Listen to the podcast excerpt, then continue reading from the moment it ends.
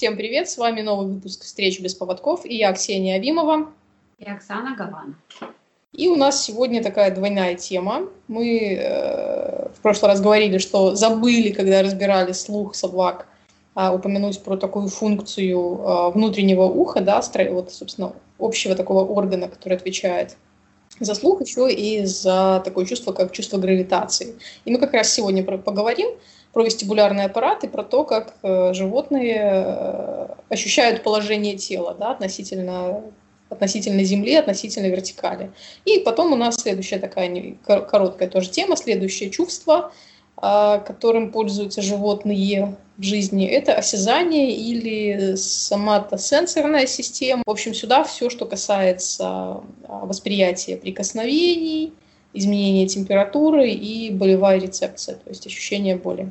А, что же эм, нам важно помнить э, о вестибулярном аппарате? Это очень часто эм, частый вопрос у владельцев молодых собак, э, которых э, там, которые не очень комфортно чувствуют себя при езде в автомобиле, а, то есть как помочь, почему это происходит и так далее. Да? Я напомню, что по сути то, что происходит с собакой, это следующий процесс. Мозг эм, анализирует э, поступающую в него информацию таким образом, э, что по сути, он хочет сказать организму, чтобы он двигался, поскольку вокруг него, например, что-то двигается, да, вокруг, э, вокруг самого живого существа что-то двигается. Но мы по факту сидим, например, и не двигаемся. Это точно так же может быть и у человека, э, если его укачивает в машине. Меня, например, на пассажирском сидении во всех машинах укачивает.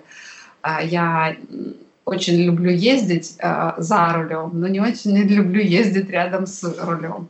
И вот уже скоро мне на пенсию, а мой мозг продолжает обманываться вот этой ситуацией.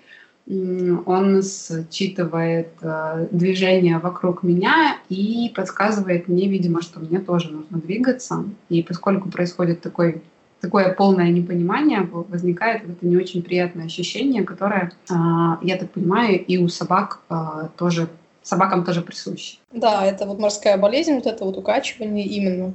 Глаза видят, что все вокруг двигается, но не понимают, что это двигается только вокруг, что тело наше неподвижно.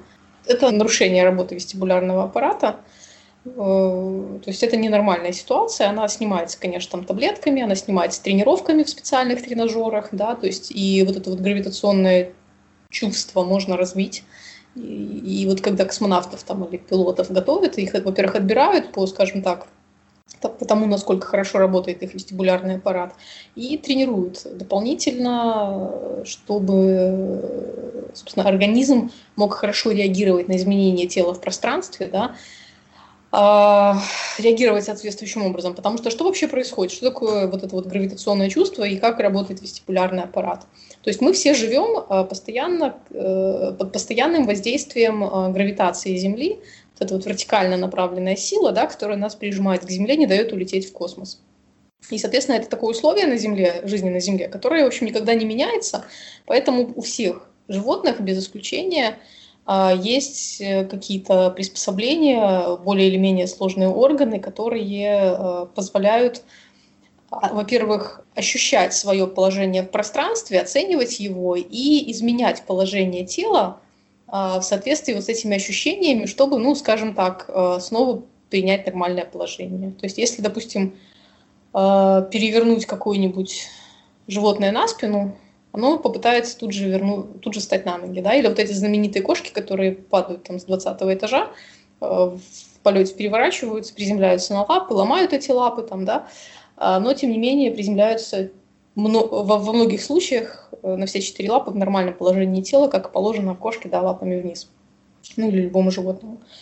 Причем, что самое интересное, вот я где-то читала, да, я чуть попозже расскажу про физиологию, вот пока не забыла про это, mm-hmm. то, что, что происходит, да, что когда кошки падают, вот они падают, допустим, э, спиной вниз, да, ногами вверх, лапами вверх, а они сначала поворачивают голову в нужное положение, только потом ориентируют все остальное тело, доворачивают. То есть, э, вообще говоря, э, по сути, да, ну вот это, этот интересный факт, это о том, собственно, что, во-первых, вестибулярный аппарат расположен в голове, а, и сначала нужно принять нормальное положение, а потом уже тело подкрутить. Собственно говоря, вестибулярный аппарат есть, как я уже сказала, у всех животных, практически более или менее сложный, и, как правило, он состоит из э, какой-то пробной массы, как говорят, да, это какие-то камушки, которые, которые более или менее свободно перемещаются в каком-то пространстве. Как правило, они еще могут быть связаны с желеобразной жидкостью или с какой-то менее вязкой жидкостью. Да? Они перемещаются и раздражают рецепторы. Обычно это волоски такие, да, которые соприкасаются с этими камушками, э, либо же там через какую-то мембрану с ними связаны, и, соответственно, раздражаются рецепторы, идет сигнал дальше по нервам, а в мозг э, сигнализирует о том, что вот что-то изменилось, положение тела изменилось, надо бы как-то на это отреагировать. Можно и не реагировать, если все устраивает. То есть, э, по сути говоря, чувство гравитации обеспечивается вот таким датчиком положения тела. Да? А, это что касается именно положения тела относительно вертикали. То есть, когда мы падаем или идем, или, э, не знаю, там, встаем, наоборот, из положения лежа, да, вот, вот, собственно, в первую очередь работает вот этот вот эта часть вестибулярного аппарата, да. А, и вот у человека и у, в принципе, других млекопитающих вот эти вот атолиты, это обычно известковые камушки, в общем, они находятся в одной из частей внутреннего уха, которая отвечает за гравитацию. В общем говоря, да, что такое гравитационный аппарат? То есть про кошечку я историю рассказала, да, что она сначала там поворачивает голову, потом все остальное тело доворачивает. Так вот, по сути, э, гравитация – это такое неизменное условие для жизни на Земле. То есть у всех животных есть какие-то органы, которые помогают ориентироваться вот относительно вертикали. И если нужно, изменять положение тела в соответствии с этим. То есть когда мы идем, меняется положение нашего тела, и мы, и наш мозг отдает команду, как его изменить. Но информацию он получает из э, таких специфических датчиков положения тела. Вот. Это ну, вот эти органы равновесия, да, которые состоят из э, атолита, то есть такие камушки. Ну, у человека это, и у млекопитающих это известковые, да, кальций СО3. Э, камушки, которые более или менее свободно двигаются в, э, собственно, в, в определенной части внутреннего уха нашего, да, и они же, когда двигаются, смещаются, смещают жидкость, и воздействуют на систему рецепторов. Это обычно волоски, которые, собственно, которые тоже смещаются и вызывают вот рецепторный потенциал, вызывают а, импульс, который передается дальше по нервам в мозг. И мозг уже понимает, ага, положение тела изменилось, например, мы там падаем, надо что-то с этим сделать. Можно поставить ногу, руку, там как-то может увернуться, чтобы упасть э, не лицом вниз, там, а как-нибудь на бок, например, или наоборот. Или если мы упали, то мозг понимает, что мы упали, нам нужно как-то Можем полежать, конечно, если очень хочется, можем подняться. Э, таким образом, сначала информация о нашем положении попадает в мозг, а и мозг уже командует мышцам, как положение тела можно скорректировать. Это что касается вот именно положения тела, именно, ну вот, падений, подъемов, там, поворотов. Uh-huh. И еще, еще одна часть, собственно, вестибулярного аппарата, которая э, отвечает за угловые ускорения. Это вот, наверное, видели, может быть, многие из вас картинку такую, из чего состоит э, лабиринт внутреннего уха, да, то есть это вот три полукружных канала, взаимно перпендикулярных в трех плоскостях, да, а там дальше идет улитка, есть еще утрикулюс и лагена, да, но это вот эти разные части э, лабиринта отвечают за, собственно, две функции. Улитка, сакулюс, лагена отвечают за слух в основном, вот, а полукружные каналы и утрикулюс за гравитацию. Так вот, собственно, полукружные каналы это, ну, это косточки фактически. Точнее, лабиринт это косточки, да, и в, и в нем находятся полукружные каналы. Они расположены перпендикулярно друг другу в трех плоскостях. Как бы вертикально, горизонтально и, если так уж, да, тоже горизонтально, но по 90 градусов от, от другого горизонтального канала. А, эти каналы заполнены э, жидкостью, вот, и когда мы э, двигаемся э, в какую-то сторону, эта жидкость также начинает двигаться и раздражает рецепторы, тоже волоски, они отклоняются, и мозг получает информацию о том, как именно мы движемся. Да? То есть, смотрите, почему три канала? Потому что фактически мы движемся в трех плоскостях, и каждый канал отвечает за движение в одной плоскости. То есть, когда, например, мы киваем, то есть поднимаем голову вверх и вниз, да? А, жидкость движется по одному из полукружных каналов, а в остальном а, она остается, а в остальных она наверняка тоже двигается, но никакой информации о движении вверх-вниз она не передает. Когда мы поворачиваем голову слева направо, да, то есть мотаем головой, а, жидкость двигается уже в другом полукружном канале и дает информацию о том, что мы поворачиваем голову там в горизонтальной плоскости. Когда мы наклоняем голову влево или вправо к плечам, например, да, соответственно, жидкость движется по третьему полукружному каналу и дает информацию, что вот мы именно так поворачиваем голову. То есть, по сути говоря, вот эти вот э, две части гравитационной системы, они друг друга дополняют, потому что, с одной стороны, мозг получает информацию о положении тела, а с другой стороны еще о том, э, куда и с какой скоростью мы двигаемся, если двигаемся куда, как быстро мы падаем, бежим, например, там, или поднимаемся. И, соответственно, это все так сложно обрабатывается мозгом и помогает нам и глазами, глазами двигать вслед за поворотом головы, и э, большие мышцы координировать, группу мышц, да, чтобы там подставить руку, если мы падаем, и посмотреть, куда мы падаем и так далее. Вот. У наших собак, в принципе, то же самое. Если все-таки а, нарушение вестибулярного работы, вестибулярного аппарата имеется, что мы можем делать для того, чтобы помочь собаке? Да? Ты упоминала о том, что а, у людей а, есть специальные тренировки, особенно у людей, которым а, нужен довольно прокачанный вестибулярный аппарат, есть там специальные какие-то э, системы тренировок. Что мы можем делать для собаки? Чтобы ей стало, например, легче ездить в машине, она там могла не, не беспокоиться настолько сильно, когда там, мы ее переворачиваем. То есть, есть ли а, какие-то рекомендации по этому поводу? Вот вот про это я точно ничего не узнавала. Знаю, что вот укачивание в машинах хорошо э, снимается таблеточками заранее, да? И а наверняка... А что делают эти таблеточки? Вот, Ксюш, вот а в свете того, что ты рассказала, как этот э, процесс именно с точки зрения, что куда течет, какая жидкость э, дает какую информацию, да, в каком этом полукружии. Что делают таблеточки? У меня очень плохой вестибулярный аппарат. Всегда. Я даже на кружащихся каруселях в детстве могла обливаться, простите. И э, я сейчас хожу на танцы, и у меня в моей хореографии практически подряд 10 вращений. И я когда начинала, э, я не могла больше, чем один подход станцевать, не э, отдыхая после этого, чтобы у меня восстановилась вот эта, знаешь, плывущая из-под ног земля. И я хочу сказать, что, ну, как бы я не то, что прям чрезмерно усердствовала, нет, я все это делаю очень в такой мягенькой форме. И сейчас я могу, ну, раза, наверное, 4-5 э, пройти хореографию и даже потом не стоять за стеночку, не держаться. И это при том, что ну, у меня точно есть какие-то сложности с вестибулярным аппаратом, ну и как бы я все-таки не, не молодая тетенька уже. Поэтому мне кажется, что все а, можно потихоньку, если мы это будем делать, еще и, э, так сказать, а, адаптацию какую-то проводить к, к такой ситуации. Да, я думаю, да, что речь идет о том, что сначала мы там крутимся один раз, да, или медленно, например, и организм привыкает, вот, что, или учится реагировать на это как-то, да, а потом больше, ну, как любая тренировка, мне кажется, просто. А таблетки действуют, знаешь как? Ну, они просто как каким-то образом э, не дают э, импульсам проходить. Когда э, вот считывается аппарата. Вот информация, чтобы она не поступила в мозг, ты имеешь? Ну, грубо говоря, да, да, да, да, да. Потому что получается, что, видимо, при вот этой морской болезни э, слишком активизируется нервная система, да, и начинает работать неадекватно.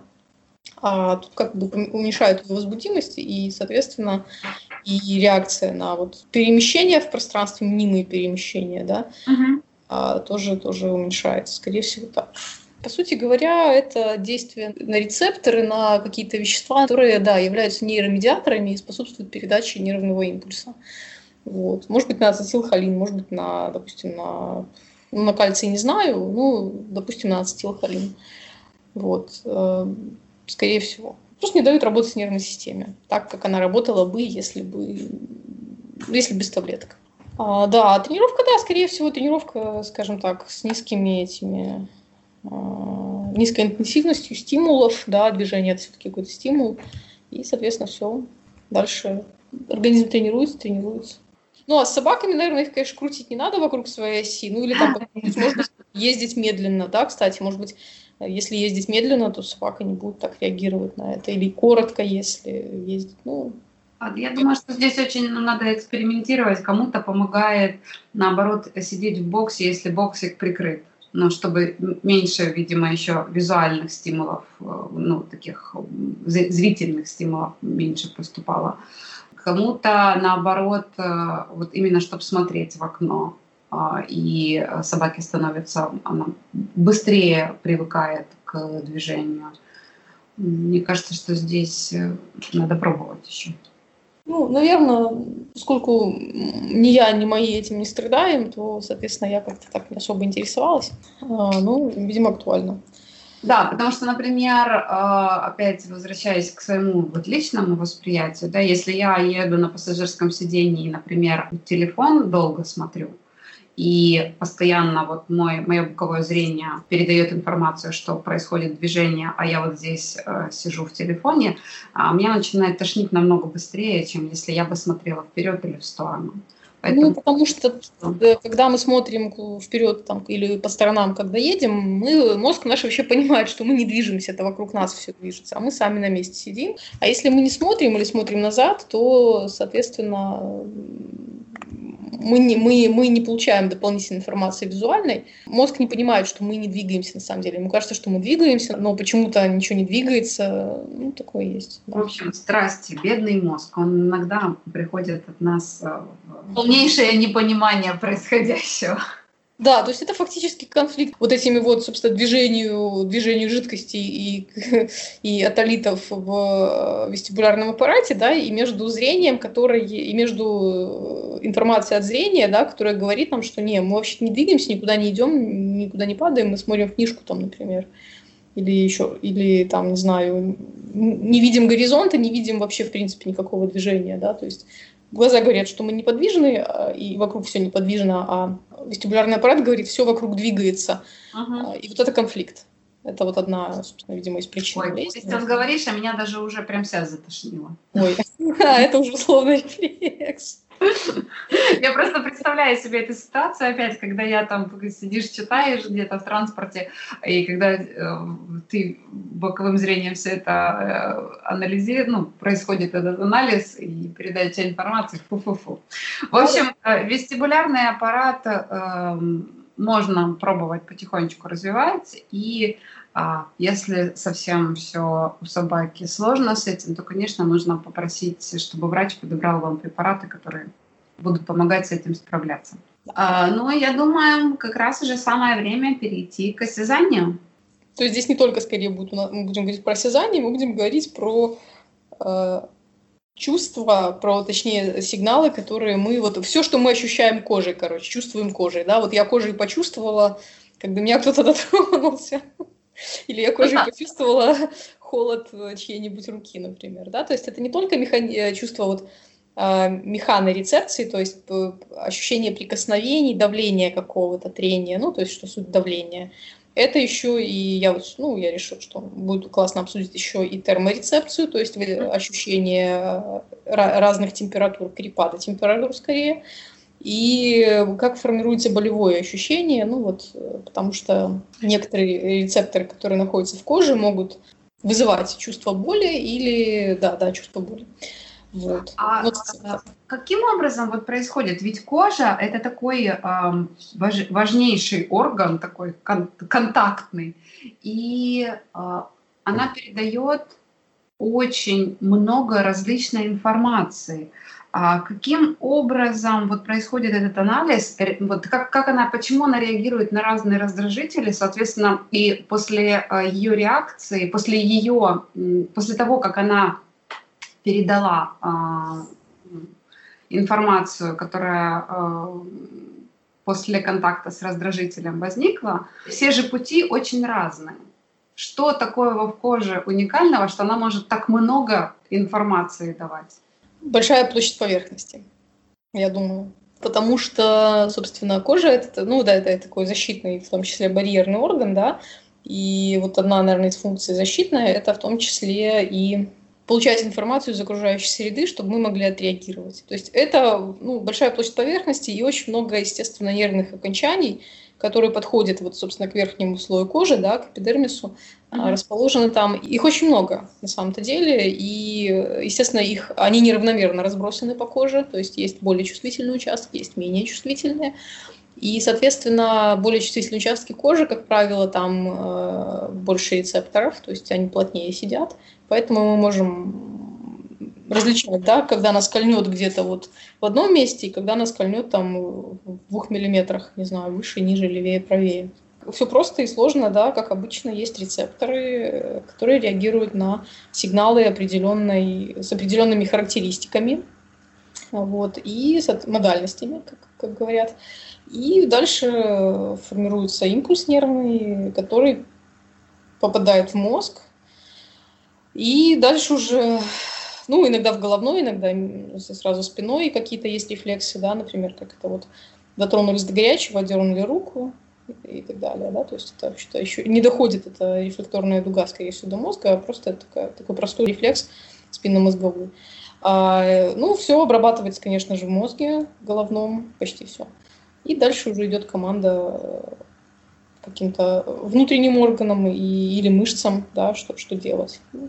А... Это общий случай. Вот мы об этом говорили несколько подкастов подряд фактически, да, что есть рецепторы, какие-то клетки, э, нервные, происходящие от нервных клеток или связанные с нервными клетками другими которые получают информацию, очень специфичную, как правило, да, потому что не может, не может один нейрон, точнее один рецептор, а, не, чаще всего он реагирует на что-то одно. То есть есть полимодальные рецепторы, то есть те, которые могут получать информацию разного рода, а, и в коже как раз такие рецепторы есть, а есть именно мономодальные, и чаще всего они именно так, таковы они получают информацию строго определенную и связаны со строго определенными путями нервными, и связаны со, эти нервные пути проходят в определенные зоны в мозге.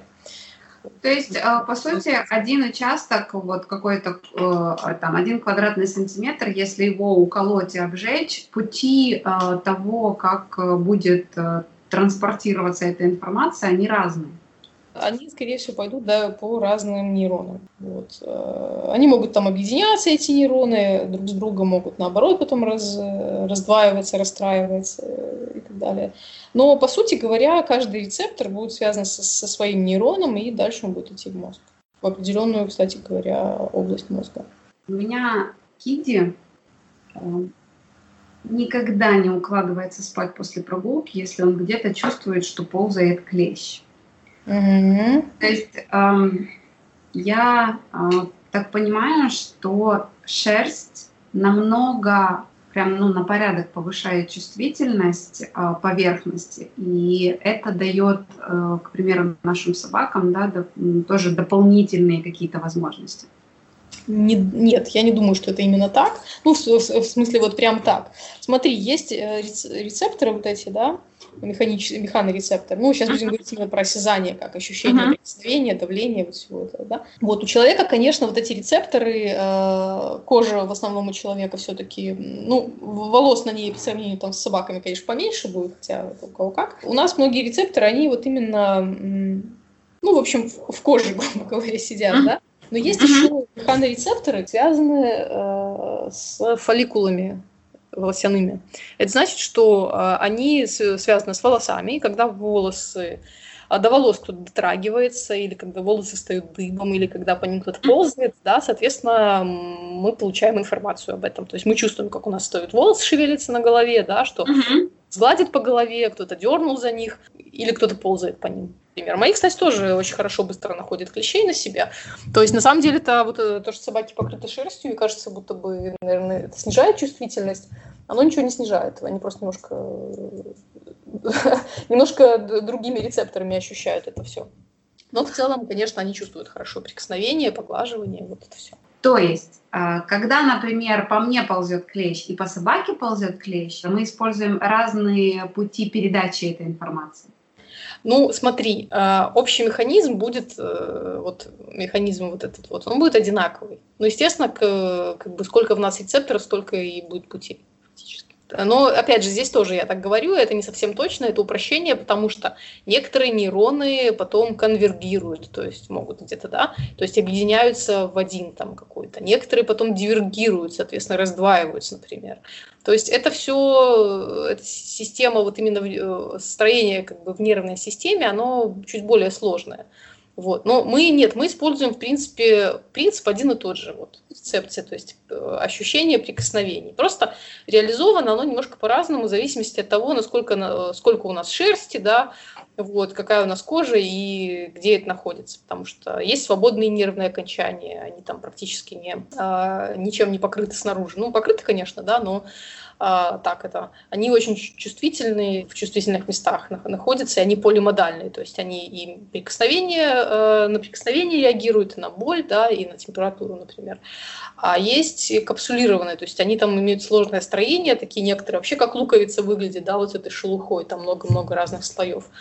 Вот. А у них там какая-то своя функция определенная. И их видов, вот именно видов этих рецепторов, их, их на самом деле не один, не два и не три.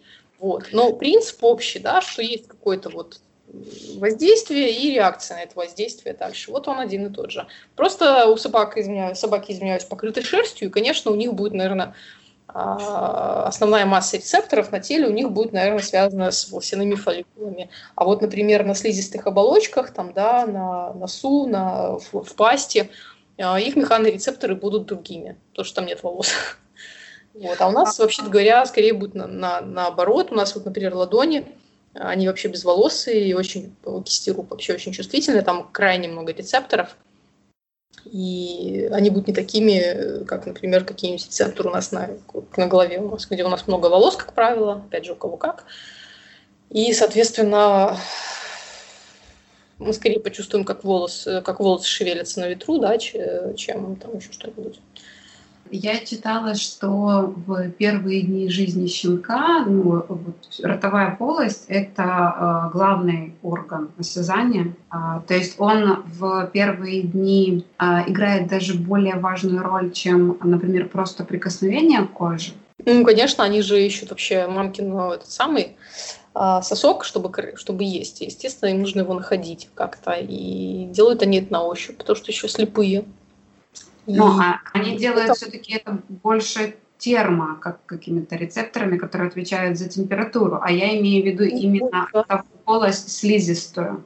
Не только, я... потому что еще они вибрисами ищут, да, то есть а это чистая механорецепция. Вот, mm-hmm. если обрезать вибрисы, э, точнее не обрезать даже, а ну, там не только термо, там еще будет, там будет все, потому что э, это такое довольно ну, это сложная, сложная смесь всего, да, mm-hmm. и термо, и не термо, и где, и где найти, как отличить сосок от чего-то другого, да, то есть другого участка кожи какого-нибудь. Ну, я вот знаю, был эксперимент, когда котятам э, или крысятам, не помню, честно говоря, уже э, анестезировали мордочку, да, uh-huh. и проверяли, как долго они будут, как быстро они будут находить э, сосок материнский. И, в общем, дольше, дольше искали. Вот, при этом не было разницы, обрезали им вибрисы или нет, да, то есть как бы не так важно. Ну, возможно, еще какая-то другая рецепция есть, может быть, действительно и терморецепция. Но вообще, конечно, важно наследство, да. Смотри, Оксана, в первые же дни действительно щенки, они слепые, глухие, там, да. Да, да, да. Кто-то считает, что они даже боли не чувствуют, и, и поэтому их можно там можно купировать уши, хвосты. Вот, угу. хотя это вроде как не совсем верно.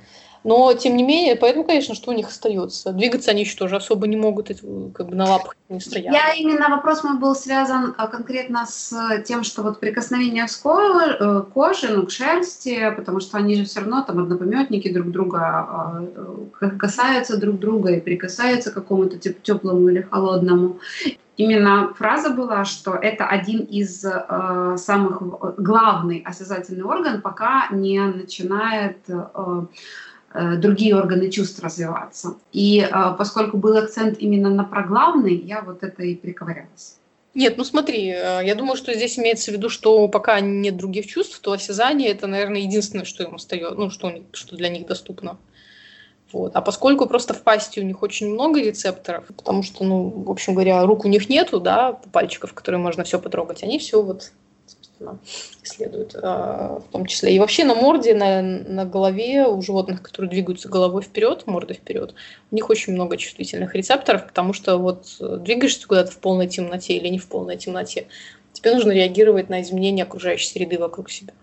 Вот, поэтому, конечно, у многих животных и лица очень чувствительные, и морды, да, и пасти, соответственно, тоже. Вот у кошек, кстати, например, тоже известно, да, что у них очень чувствительная пасть, почему они, когда переносят своих котят, там, да, за шиворот или не за шиворот, они их там не передушивают, потому что они очень хорошо регулируют вот это давление, они очень хорошо понимают, что они делают, да, это все в том числе и механорецепция. Ну, и они не делают это с э, котятами в 8 месяцев. Ну, тем более. Вот. Они делают, когда котята полегче. Да. А, но я просто к тому, что пасти очень чувствительны, там действительно uh-huh. очень много механорецепторов, и терморецепторов, и нозрецепторов, то есть болевых рецепторов. Э, то есть это очень важный осязательный орган для uh-huh. собак, для кошек, для многих животных, у которых нет ручек, таких как у нас. А, и мы упомянули с тобой уже о вибрисах. Давай поговорим об этих прекрасных э, инструментах, для чего они нужны. Это такой длинный толстый волос. Да. Э, и каждый этот волосок, э, он погружен в волосяную сумку, которая окружена э, нервными окончаниями, соответственно, и тоже передает массу информации. И а, именно вот эти чувствительные волоски помогают нашим животным а, воссоздавать полноценно, ну, максимально полноценно 3D-пространство. Все так и есть. Это действительно один из органов осязания, очень чувствительный. И еще, э, вот опять же, у кошек про собак не нашла, честно скажу. У них еще, они еще используют вибрисы для коммуникации э, внутривидовой. То есть положение вибрис еще может много сказать про настроение и намерение кошки. О да, когда язык кошек я чуть-чуть детальнее заковыривалась, то там прям положение усов очень разное. Ну, усов это так простонародье говорят, да. А, очень разное и действительно очень это такой яркий сигнал для них. Да, да, конечно. А, а я прочитала еще такую информацию, что это а, наследие, которое получили животные от э, органов боковых линий рыб. Ну, то есть раньше, э, и раньше они и сейчас у рыб есть, а, то, что позволяет рыбе ориентироваться в пространстве, и вот это в ходе эволюции трансформировалось в вибрисы. Ну, забавно, я про это вот как раз ничего не слышала, да, единственное, что я знаю, что оно есть, вибрисы есть у морских млекопитающих, в том числе а для тех, кто ловит рыбку в мутной воде, очень важно, в общем, на ощупь ее находить. Угу. Поэтому, соответственно, нужны дополнительные приспособления, которые позволят искать. В принципе, для ночных животных, да, которые не очень хорошо, э, ну, которые, может быть, как дополнение к зрению, к, к обонянию, к другим, да, вот органам, к слуху, а это помогает в охоте. Тем же вот кошкам, да, тоже была работа, угу. да, что без вибрис кошки гораздо дольше а, убивают свою добычу. То есть вибрисы еще, прикосновение, вот это вот ощущение от прикосновения к жертве, да, к мышке, например, а, помогают ей э, убить ее, быстро прикончить. А без вибрис кошки как-то это делают не так, реши... не так решительно, им требуется больше подходов, больше времени, чтобы, собственно говоря, пойманную мышь убить. То есть это тоже, видишь, важно, и причем это, да, это поскольку вот эти вот акты э, охоты, убийства, ну, в итоге, да, вот фактически финальные эти акты, они во многом как это сказать, это фиксированные комплексы действий, это врожденные рефлексы. Соответственно, здесь очень важно не только вот, что кошка там видит, например, эту мышь и держит в пасти там, но еще и информация от вибрис. Скорее всего, еще информация от слуха, да, то есть если мышка пищит, ее нужно убить. Если она не пищит, наверное, ее уже не нужно убивать.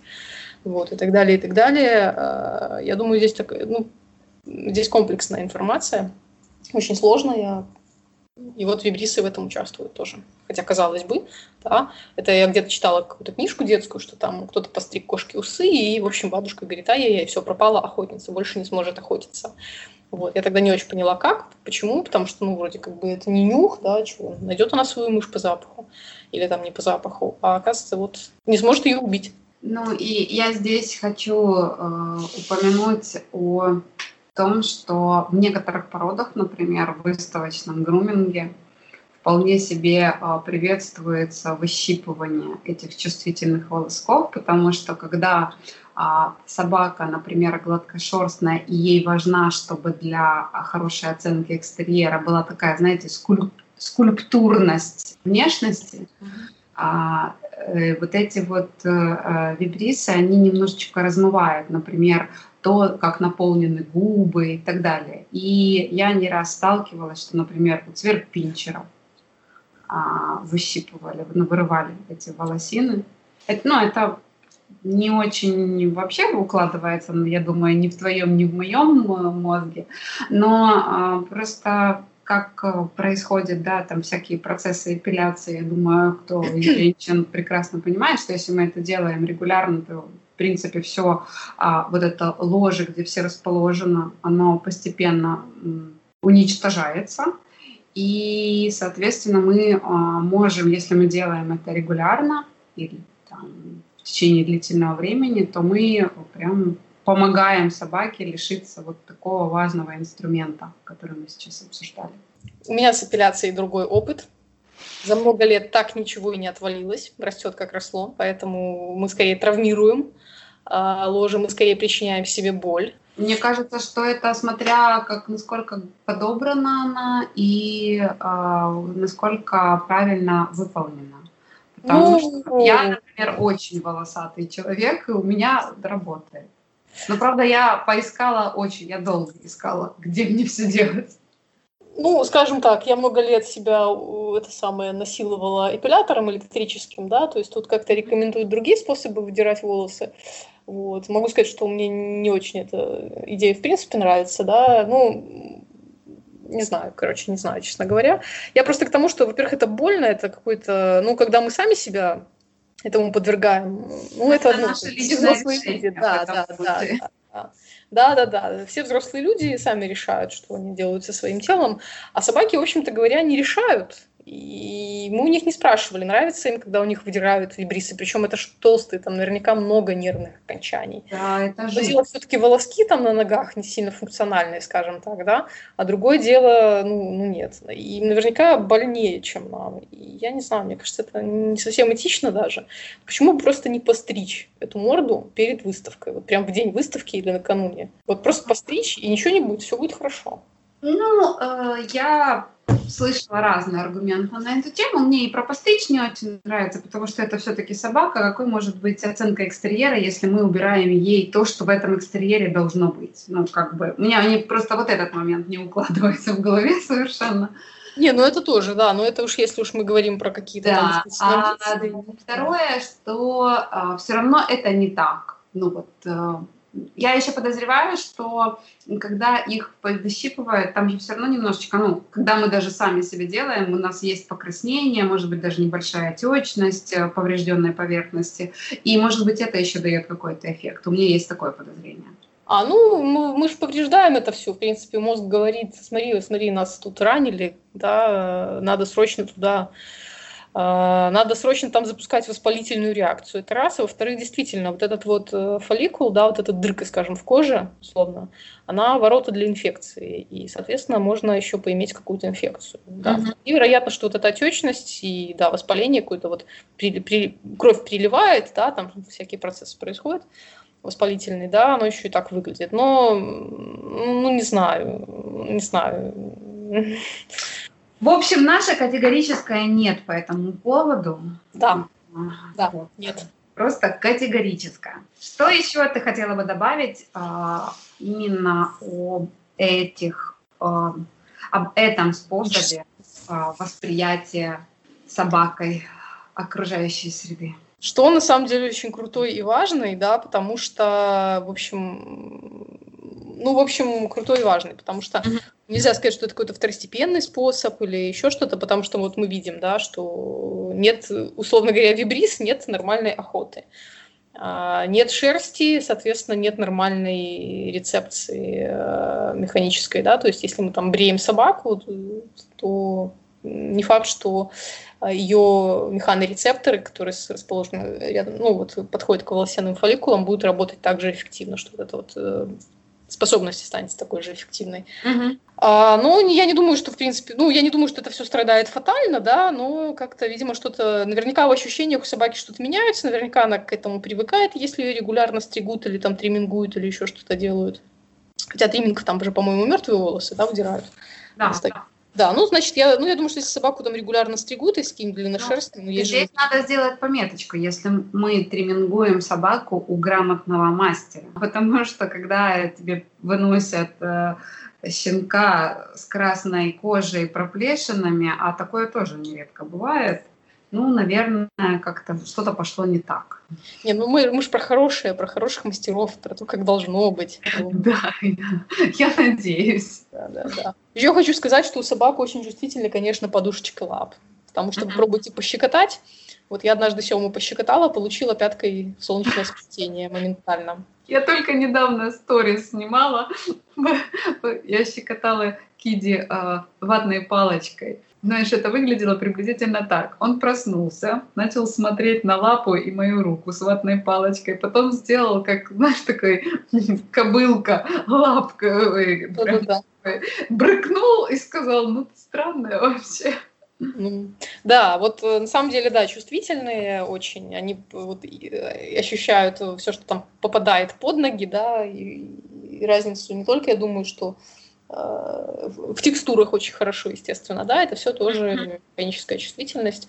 И хотя там довольно грубый слой вот этот вот э, эпидермиса, да, такой мозоли фактически, да, все равно чувствительность есть, и все равно если легонечко пощекотать, то вот это легчайшее прикосновение там перышком или ватной палочкой или там пальчиком, да, конечно, они чувствуют очень, и реагируют очень-очень бурно.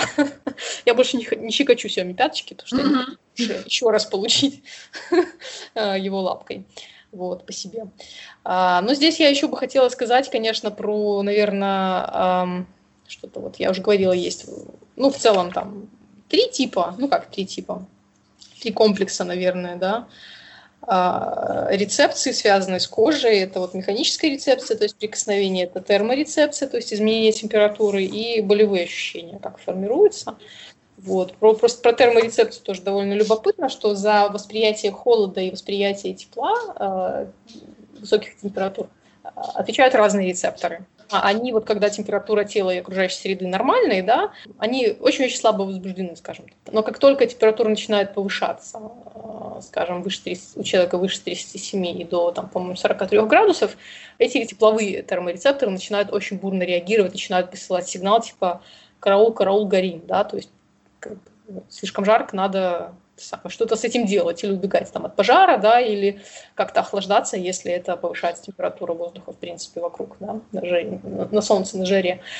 А после этого, после 43 градусов, эти, эти рецепторы резко замолкают и перестают передавать информацию так, так интенсивно. Вот. И с холодовыми то же самое. Когда температура начинает опускаться, они тоже сильно возбуждаются, активируются и говорят, караул, караул, холодно, сейчас замерзнем нафиг. Вот. Но когда температура опускается до 12 градусов плюс, а, они тоже замолкают и уже не так, ну, уже не, уже, уже не, не возбуждаются на дальнейшее понижение температуры.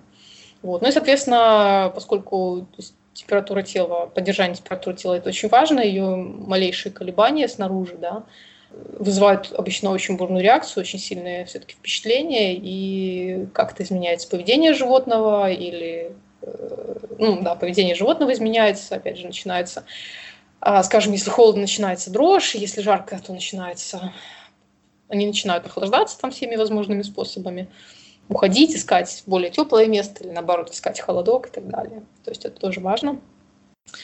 И про ноцицепцию или про болевую чувствительность, здесь тоже интересная штука в том, что как бы есть два вида людей два типа физиологов. Да? Одни считают, что есть специальные специфические рецепторы для ощущения боли, для восприятия вот, э, повреждений да, и создания да, чувства боли. А есть рецепторы, которые реагируют на другие раздражители. Но когда эти раздражители становятся слишком сильными, то и возникает ощущение боли. Вот. И правда, как всегда, посередине, да, то есть есть и специфические рецепторы, рецепторы, ноцепторы, а, а есть и э, такой тип боли, который возникает, ну как тип, боль может возникать и действительно, когда э, слишком сильно действует какой-то стимул, например, когда слишком, при слишком громком звуке мы можем испытывать боль или при, при слишком сильном надавливании, да, или там каком-то уколе мы можем чувствовать боль при слишком сильном раздражении э, механорецепторов, например. я уже вначале говорила про защитную функцию кожи, да, фактически вот именно а, поскольку кожа сама по себе барьер для разных, там, например, микробов или еще каких-то там вредителей или паразитов да, для нас. То есть не, не все могут проковырять дырочку в коже, потому что кожа и обновляется постепенно, и в целом она такая достаточно... Есть у нее другие способы защиты от проникновения бактерий, да, в том числе и рецепция помогает нам тоже избежать опасностей каких-то, например, если мы, когда мы, например, дотрагиваемся до чего-то острого, до чего-то слишком горячего, слишком холодного, то, соответственно, мозг это может интерпретировать как сигналы опасности, и мы, соответственно, уходим оттуда, отдергиваем руку, например, на этой прекрасной ноте мы а, заканчиваем сегодняшнее обсуждение и напомним, что у нас а, осталась еще одна тема, которую мы хотели бы обсудить, это вкус. То, как собаки воспринимают а, именно эту информацию. А, и почему они так любят есть то, что что-то невкусное? Есть ужасный ужас. Ну и всегда ли это невкусно, или это может быть только для нас невкусно? Ну да, естественно, естественно, да. Вот. В этом, это, это вопрос всякого внимательного хозяина, который видит, что собака ест там какую-нибудь несъедобную гадость. Э, вот. Особенно если, кстати, она еще и дурно пахнет, то вообще двойной вопрос, как можно это есть. Но, видимо, можно, про это поговорим в следующий раз. Все, скоро будем э, снова на связи, но пока всем пока. Пока-пока.